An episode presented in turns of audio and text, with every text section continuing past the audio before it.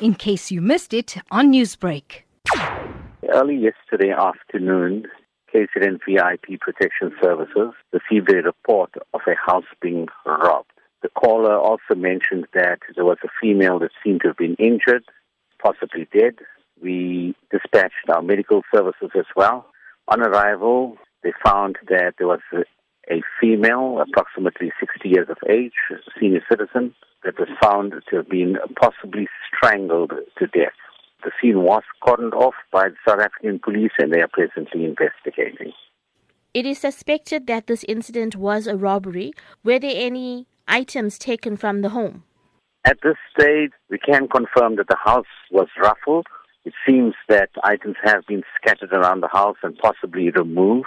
It has not been confirmed yet as what has been taken. The reason being is the police have cordoned off the area, and until the investigations have been completed, then only would we know what items were taken. Do police have any leads as to who the suspect may be? Not really at this stage, but what I know that a person of interest in the matter and the police would like to talk to would be the domestic uh, helper from that residence. So if anybody has any information, we are asking them to please contact the South African Police detectives at Phoenix or 10111.